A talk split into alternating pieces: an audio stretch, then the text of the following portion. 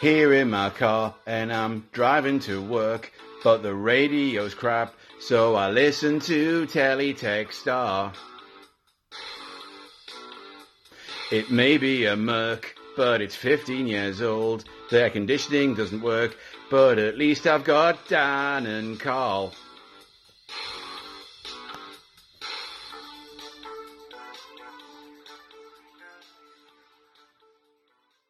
Welcome back, ladies and gentlemen, to the Teletext R podcast. We're hoping to provide you with a little bit of content to get you through self isolation. And what better subject to address than teletext in the time of emergencies?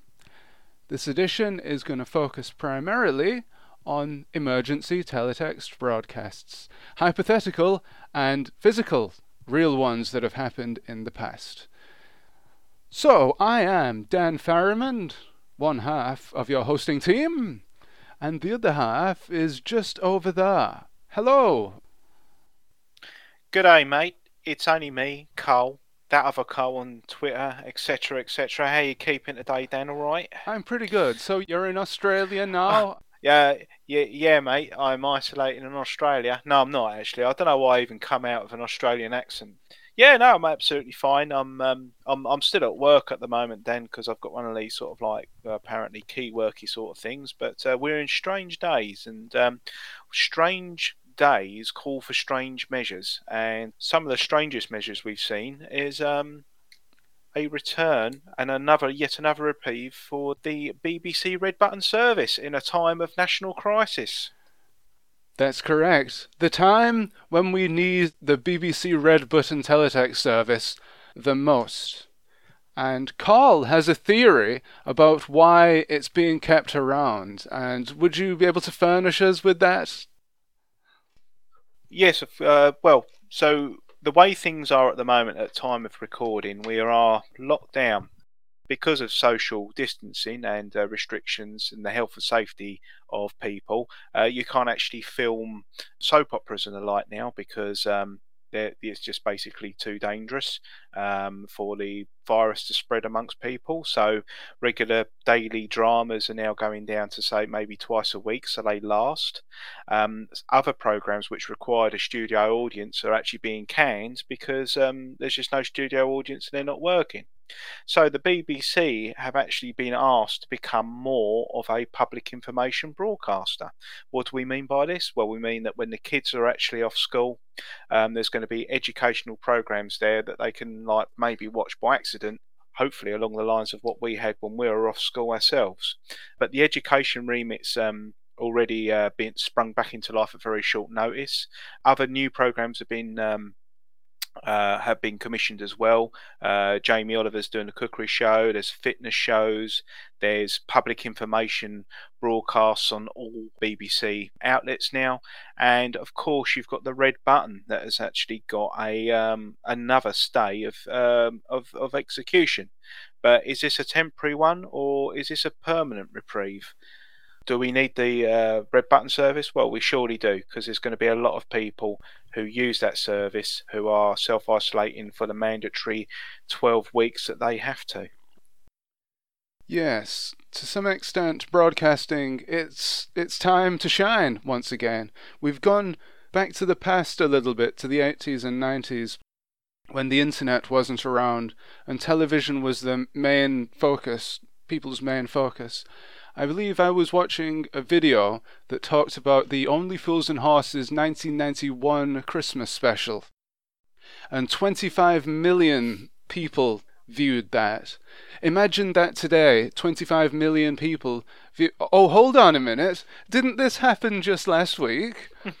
yeah, I, I believe it did. One of the Prime Minister's announcements. Didn't that reach 20 million viewers?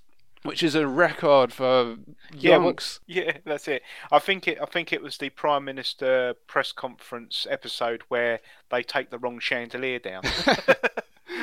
or it's the bit where, or it's the one where, where, where the health secretary leans on the bar and falls through it. play, play, play it steady, pretty tell. Ah! down he goes. Yeah, but um, yeah, and and also we've covered this before, and it's like prophecy now coming through It's not the fact that everybody's going to use the red button service, Dan. We know that. We know we're the only two people that are bang on about it in the whole entire world of podcasting. It's not that. It's the fact that it goes back to the point that we were saying trusted sources. You can pick up anything you like that you want to believe on Twitter right now. All you have Hmm. to do is type in what you believe, and up it comes. So, why have they reprieved this uh, service? It's because it is a source of trusted news, and they've known it all along, and that's probably the frustration. This has been known all along by governments and media select committees. It's been known about that all the time, but now, unfortunately, the government need it, so it's back. But I think after this, I don't think it's going to get mothballed. It will always be there, and that will, that's because that is our emergency broadcast service. Lots of people have been talking about potential internet blackouts and internet shortages.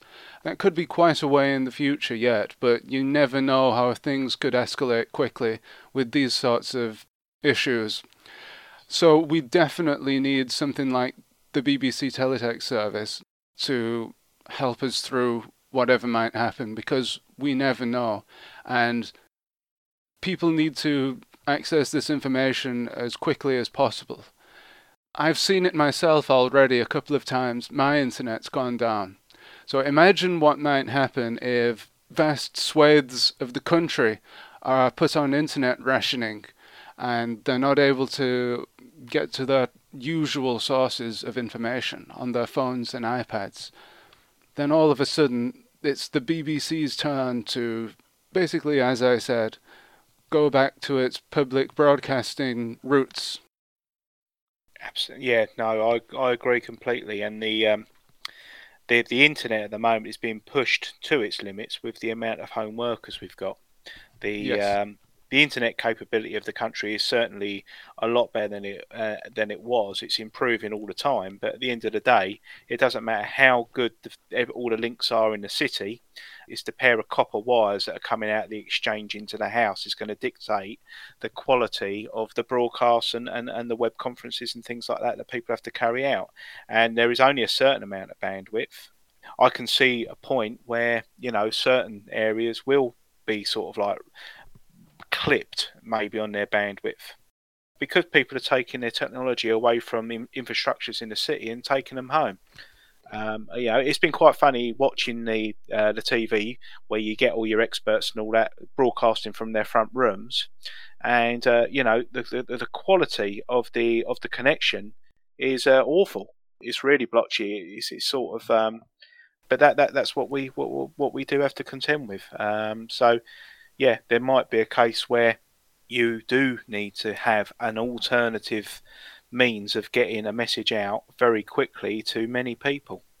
Um, and I think the red button, I mean, I'd say good old fashioned teletext, but if we've got the red button and, and that's what we have now, that that is one silver bullet that could do that very quickly. Well, let's look at this from the other side for a second. We're obviously very biased towards teletext.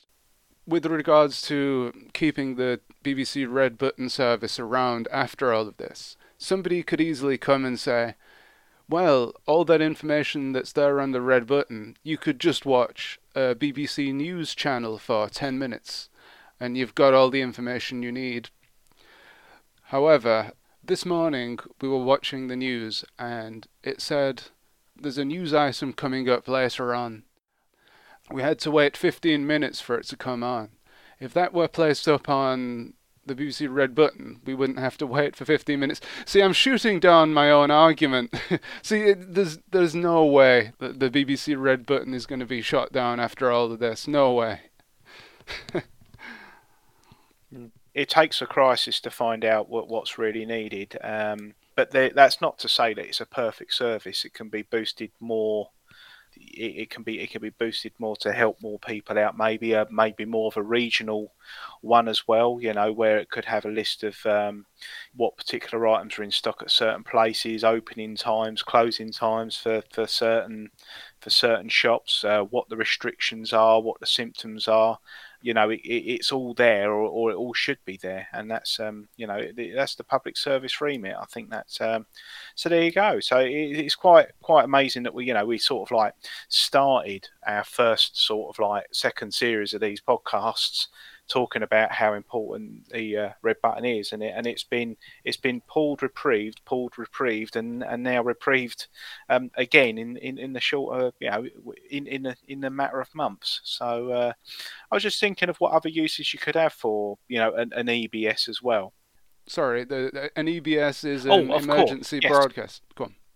Yes, of course. So yeah, an EBS, an emergency broadcast service, um, would be something that would be obviously that would kick in in times of uh, crisis or emergency, and would basically you know provide information to people in that area on how to react or behave um, after a certain um, after a certain disaster or catastrophe that's what the red button is at the moment. And uh, we've all, you know, we all look at like pastiches on the internet of emergency broadcast services. We've all made a couple, haven't we? You know, like nuclear attack, turn turn your radio to medium wave and tune into X, Y, and Z.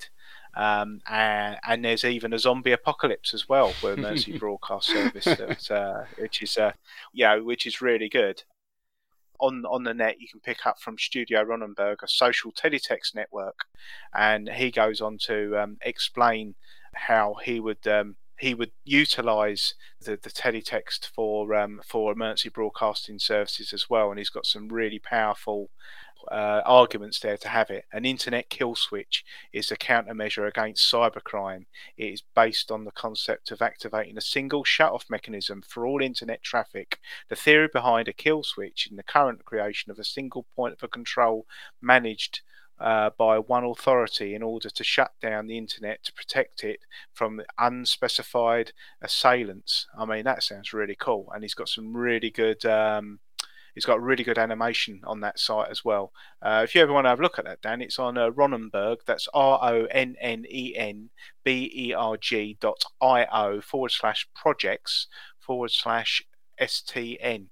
But um, he's used a, a teletext style thing there, although although it's not it's not legal teletext, but it does look really really cool. Um, so yeah, emergency, uh, and and it's this um, it goes in hand in hand with hack culture, doesn't it? I mean, you know, when we when we play with teletext, we are sort of like a, a hack culture as well, because we like to play with something that and, and adapt it for a, for a different thing. So, uh, zombie apocalypses and and emergency broadcast systems and, and things like that, they go hand in hand. Yeah, so it, it's sort of like a dystopian future, but maybe we are in it now with the red button needing to uh, say what it needs to say.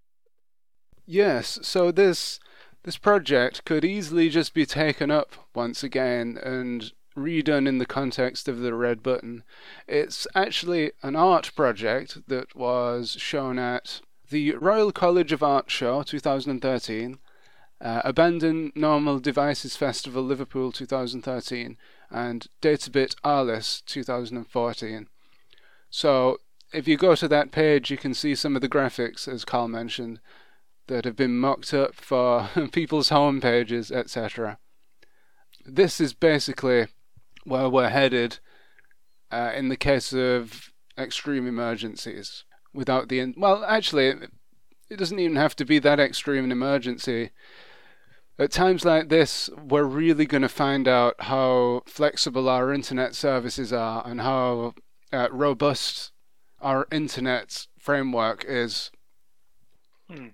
Yeah, there. I mean, there have been um, anecdotal stories that people's uh, mobile phone uh, networks haven't been so good of, of late. Um, but that's only anecdotal, and I wouldn't want to say that that was anything to do with the current climate we're in. You know, it could just be a problem with a local cell. Um, but you know, it, people are beginning to entertain those thoughts because uh, you know we are in, in strange times. Um, but uh, yeah, but I mean, you know, looking at some of these pages, you could um, you could apply them to. There's a there's a lovely one here on his page with uh, he's got UHF sort of like band C aerial coming out of a sharp monitor. Uh, and it's got the graphic London in big words, and it's got it's got London in a blocky representation of the city with the Thames running through it, and it's got various different numbers there, and those numbers are for page numbers um, and and things like that. But you know, you that, that that could be totals for for for cases of illness or or you know uh, casualties after a nuclear attack. It could be applied to anything. In fact, you could uh, that that would lend itself to um, anything if you wanted to uh, retweet that out of context. Um, it would certainly match with what what you're after. So uh, yeah, it's it's just really interesting. I, I just uh, find find find the whole thing really quite fascinating. An emergency broadcast service. It'd be very very mm. very very good thing to implement. And um, if we sent everybody just a Raspberry Pi with our Ceefax on it uh, and our Teefax on it, um, you know, you could send one of them in the post to everyone. Like we said before, you know, we'll buy that old detector van no one's using and go around and deliver them by hand. Yeah, but wouldn't we need a little aerial with every single Raspberry Pi that we give away? Because in a post internet world, how are people going to get access to the Teefax pages? currently you download them from an internet server. So it's not a completely broadcast thing. How would we go about modifying that? So we've got, we've got an aerial and we pump that out nationwide to everybody everybody who's got an aerial. Ah, right. Okay. So this is what this will take a little bit more than just a Raspberry Pi, but what you could do is do it like a ham packet radio and just do a page by page. So I'd actually have to listen out for the page and then and then just decode it and, and load it up as an image on a TV screen.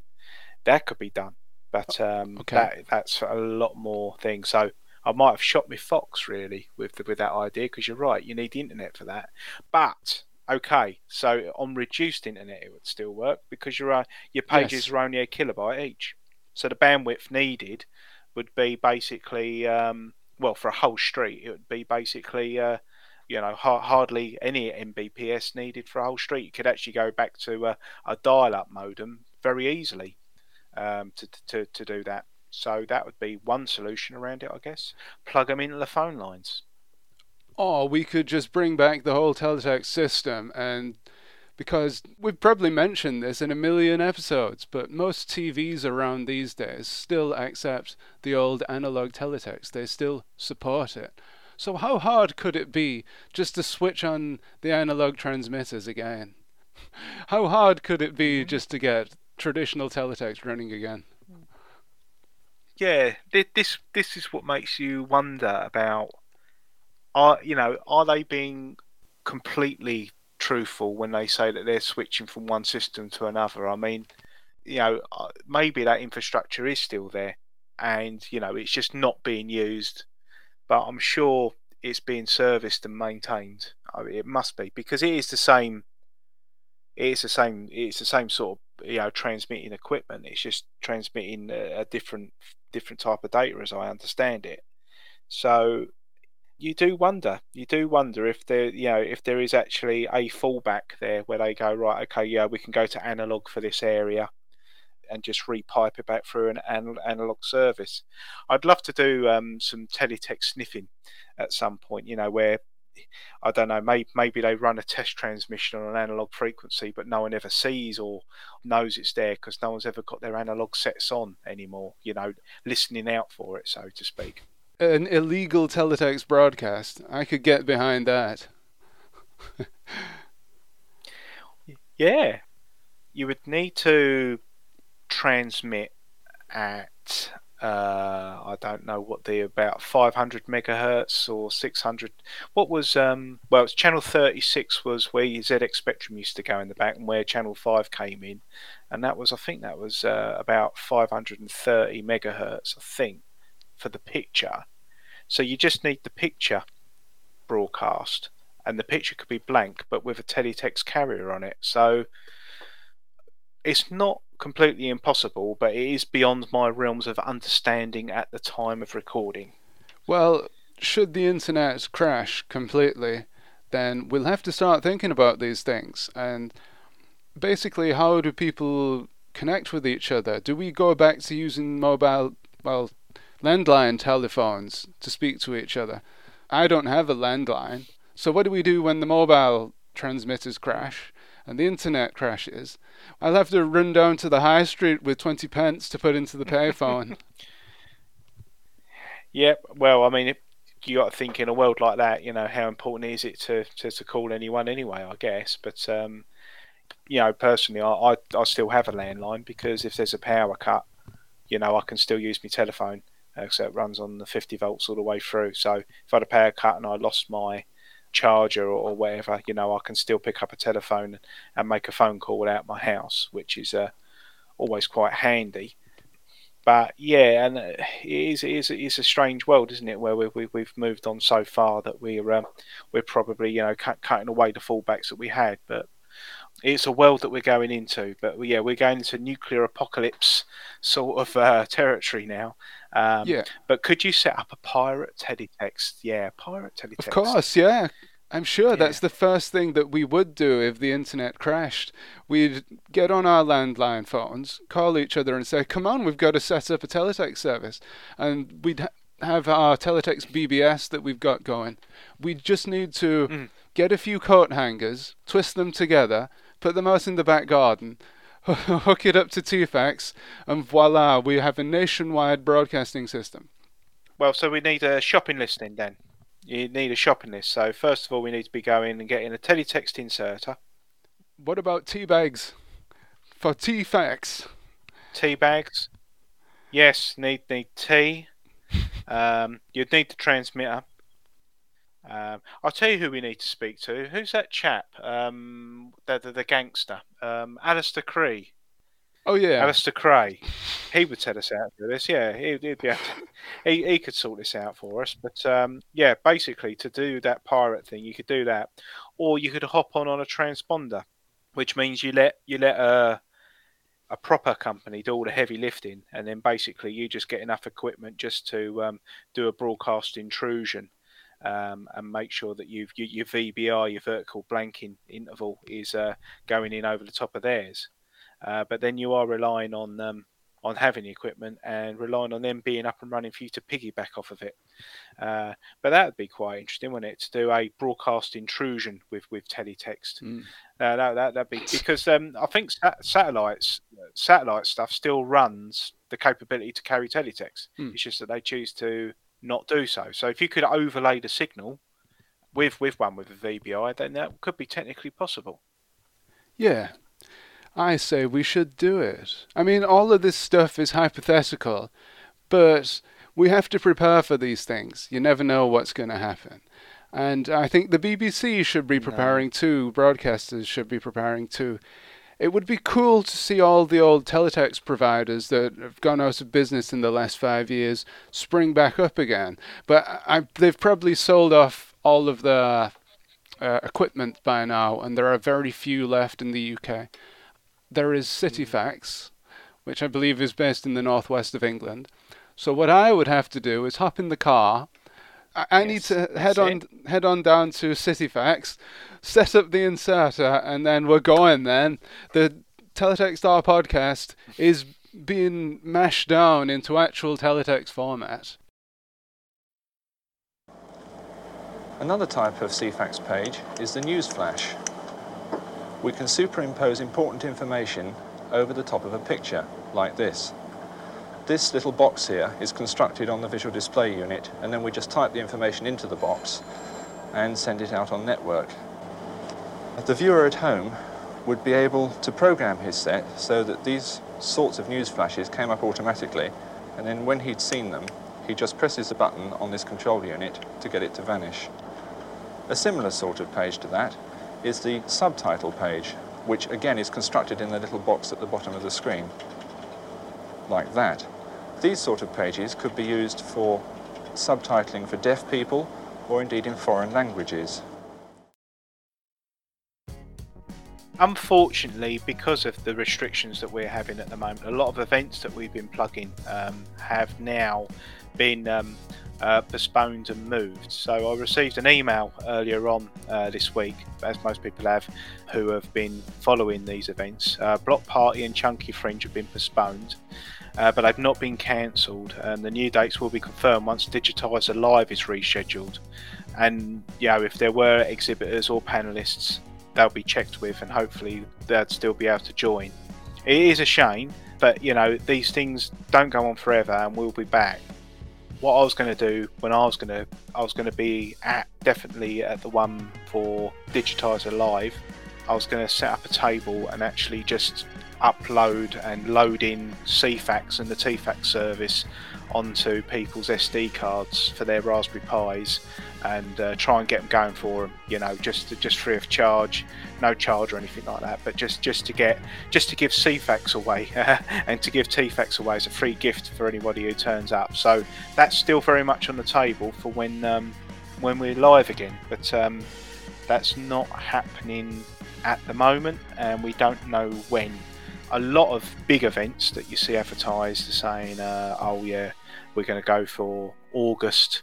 So I would say that the smart money would be August would be the but the next most probable time to um, to reschedule these things. But you know, just watch this space, and if we hear anything, obviously we'll put it on the next broadcast. So um, yeah, sad, sad to report, but happy that we're in a in a good position to report it, if you know what I mean. Yeah. Yes, it is a pity that the scheduled events have been put back, but they'll happen. They'll just happen a little bit later in the year, which actually helps because the weather might be good. And it's always fun to do teletext Mm. in the summer. Exactly. Might be cheaper to stay as well because we'll all be back up and running. It might be might be cheaper just to book a hotel close to the time to get down to those places as well. But I don't know. There, there's a silver lining out there somewhere, and uh, you know we, we will soon find it. That's for sure.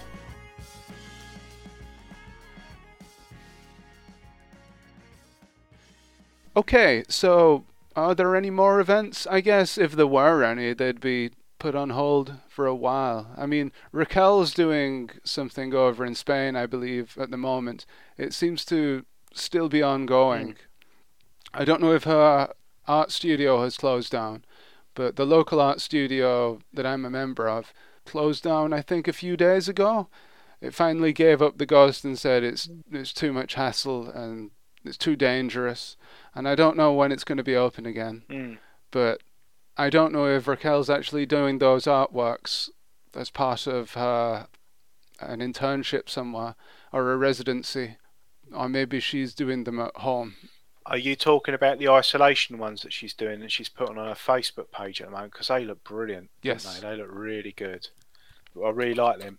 So so skillful in, in what she does, but I'm not sure if one was actually a an animation um, or not. Um, I, I I liked it when I saw it, but I didn't know. Um, I'm going to just try and find it on Facebook while while we're chatting. I think Raquel is one of the first teletext artists to really tackle the subject of isolation at the moment and the situation that we have going on. I think others will Hmm. follow, but I mean, it's always a fine line to walk because it's it's certainly a thing that's happening, and it, I think it's something that teletext artists and artists in general should document. But it's a fine line, I think, crossing over into outrage and controversy. But I think what Raquel has done is really good. Sorry, you were going to say something. No, absolutely. I was seconding that. I've found her artwork now, and um, she uses a classic black and white again, um, and it's Teletext an, uh, animation confinement. She's hashtagged on that.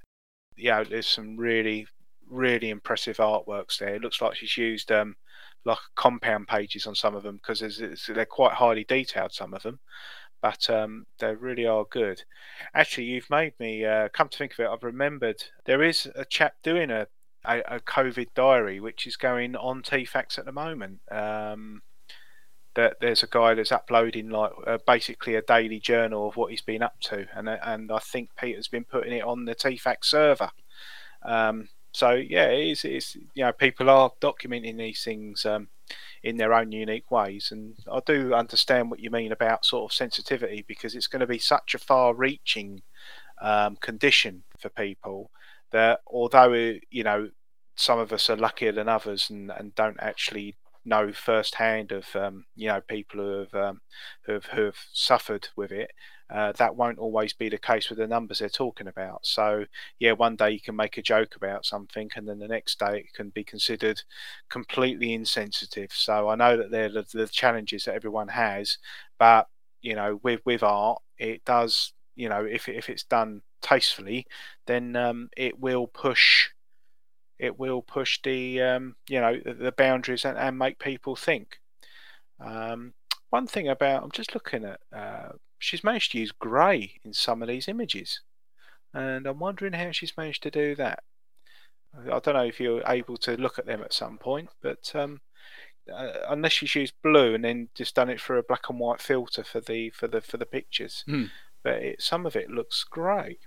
Very interesting. That could be a possibility, yeah. I mean, with the level 2 teletext editor by Alistair Cree, you can change the colors. Cree? Yes, Cree, Cree. and you can have grayscales and whatever color you like, actually. Any color you like. As Henry T. Ford yes. allegedly said.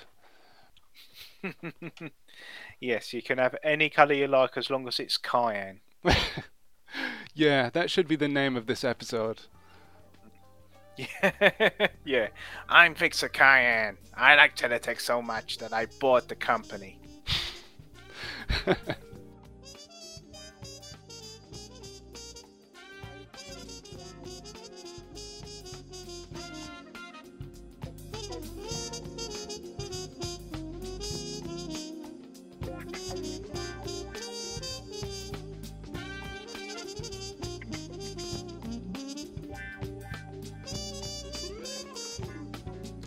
Okay, so those were the events put on hold for the time being, but I believe we've had a little bit of feedback. Isn't that right, Carl?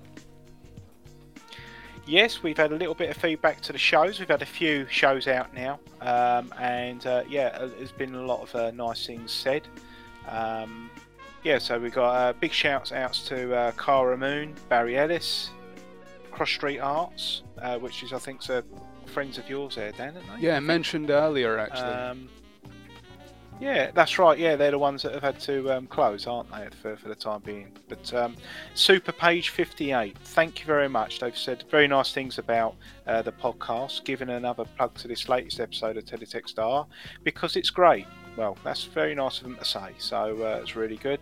Paul Rose, we've got solo too. Reese Jones, Peter Kwan uh, a Japanese guy. I can't pronounce his uh, Japanese stuff.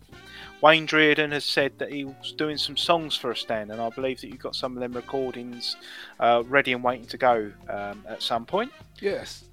Uh, who else we got here? Yeah, we got got a few people we're, we're shouting out to, and if I've missed anybody, I'm ever so sorry, but we'll get you again you know, in the next ones coming up. Definitely. Oh, James O'Malley. And was it James O'Malley who did the recording for the BBC um, on the Boring podcast? Didn't he do a, an episode of the Boring podcast? Yes, he did. Did you, did you listen to that? Yeah, it was fantastic. That's excellent, wasn't it? On BBC Sounds. Sounds. BBC Sounds. The Boring Talks. And it's Boring Talks number 46. And it's about teletext. And um, you know, if you need to know what teletext is, that is absolutely brilliant. I, I really, you know, I didn't expect it to come up. Uh, I saw it tweeted while I was at work, and I listened to it um, from one going from one job to another, and it was uh, it was over too quickly. Um, it was absolutely brilliant. But um, it's nice to know that there's serendipity going on all over the, uh, the, the web, isn't there? Really, that everybody, you know, anybody anybody who's anybody who who loves tech loves a bit of teletext. Yes, absolutely. The podcast that James O'Malley recorded was an excellent overview of what Teletext was and what it has become, and the major players and things that are happening at the moment in regards to VHS recovery, and a little bit of a nod to the artwork scene as well. So, uh, James O'Malley's been very active actually. Last year at the Chunky Fringe, he presented the Teletext Recovery Panel, I think, which was great. And I think we might have said this before, but it is on YouTube. There is a playlist that I've put together of Chunky Fringe 2090. But if I may just move that's on a little bit, if I may just move on a little bit to some other feedback, Reese Jones says, We were asking in the podcast when hashtag Teletext50 minds a car. And judging by a particular engineering announcement video, it's gonna be April 2023. Now, this is a quite interesting video actually, because it says that 1973 was the date that Oracle, I do believe, or the ITV teletext service was launched, or at least the test services began. It says Oracle Teletext, first transmissions in April 1973 during engineering announcements. So hashtag Teletext50 will be exactly three years away from now, if that's to be believed. Oh right, okay. Well, we did um, we did allude to the fact that there was a nagging doubt on whether um, Ceefax was first first to air. Um, but yeah, if we count the engineering the version, we need to be doing Teletext 50 for 1973 to 2023. Um, so that that will have to be the aim, won't it? So we've um, we've only really got like um, not not long now to plan. I think that's the, Mm. the, the thing that we need to do. Uh, yeah. So yeah, thanks very much for that. Yeah, that's a decent bit of feedback. Um, and um, yeah, that it's good. It's good that there's a bit of conversation going on ar- around these things. Peter KVT80, which is Peter Kwan, says if we can't wait till 2023, we could have Teefax 5 on August 28th of this year, which is when Teefax first went live. Yep, let's do it. It's got to be done. I've just wrote that down. T Teefax five. That's a great little. Um, yeah, it's like the free the Teefax five. Actually, I talked a little bit about that when I recently filled in for Peter K. Peter K. For Peter Kwan on a Talksport on a Talksport radio interview. Yeah, he was supposed to do a Talksport radio interview, but he wasn't able to, so I filled in at the last minute. And we did talk about how old Teefax is now. Ceefax is still alive, well and creative, only it's now known as Teefax, and one of the men directly involved in it, a teletext pixel artist called Dan Farrimond, joins us now. Good morning, Dan, and how is it possible then to, to rebroadcast to keep Ceefax going? What have you and, and fellow kind of uh, colleagues on this done? Uh, well, good morning, Paul. Yes, um, is actually the brainchild of a guy called Peter Kwan, who's an engineer that used to work on Ceefax many years ago, and actually a number of other services in the UK and abroad. And he founded Teefax shortly after, I think Ceefax died in 2012, and Teefax was 2015 as a sort of spiritual successor to Ceefax, I think. It's a community-based teletext system, and it runs on this system a computer, a small computer called the Raspberry Pi, which is actually used a lot in schools to teach coding and other things. So it's uh, quite apt in a way. So what happens then? The teletext pages are then downloaded, are they, onto an, an analog TV from a server? How does that side of it work? Uh? Yes, that's right. Teefax is an online service, which means that you can view it on the internet. But that is the most fascinating thing that using the Raspberry Pi, you can plug it into your ordinary teletext television, hit the teletext button and view Teefax much as you would have done with Ceefax. It takes maybe about an hour to set up. There are simple instructions online and anybody could do it. If I could do it, anybody can. So, Carl, any further feedback or is that it? Well, just say thanks to Matty Ramu for that brilliant interview that you carried out with him, uh, giving us an insight into uh, uh, Finland's teletext service. And um, yeah, big shout out to him as well. And uh, yeah, really enjoyed that episode. And there'll be plenty more episodes like that to come where, you know, where we're able to uh, get guests on and um, go into these things further. But um, yeah, it was a very interesting person to interview. Yeah, brilliant. It was re- re- really good. Yeah, I enjoyed that interview and finding out quite a lot, busting some of the myths, as it were, regarding which I did ask Matty about teletext coverage in uh, and actually internet coverage in Finland. And it links into what we were talking about earlier about if the internet went down, could teletext take over? But apparently, there's very, very good coverage of internet in the Finnish regions. So the reason people enjoy teletext, he says, is because it's so cool. It's not because the internet isn't ubiquitous.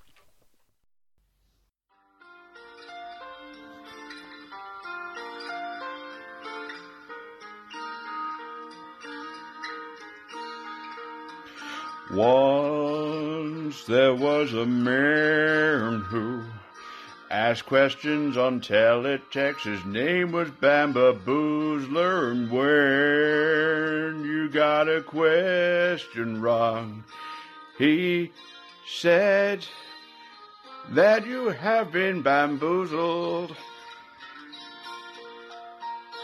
Cause a way to cheat, they'll press buttons really quickly.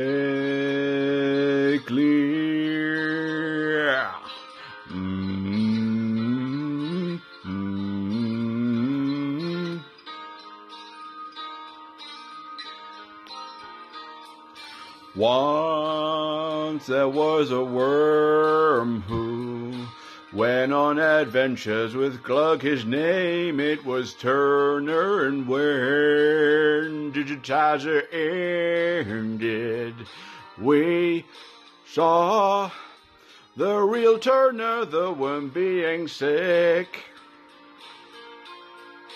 We know what it was, though press reveal it, well, ejaculating thingy. Mm.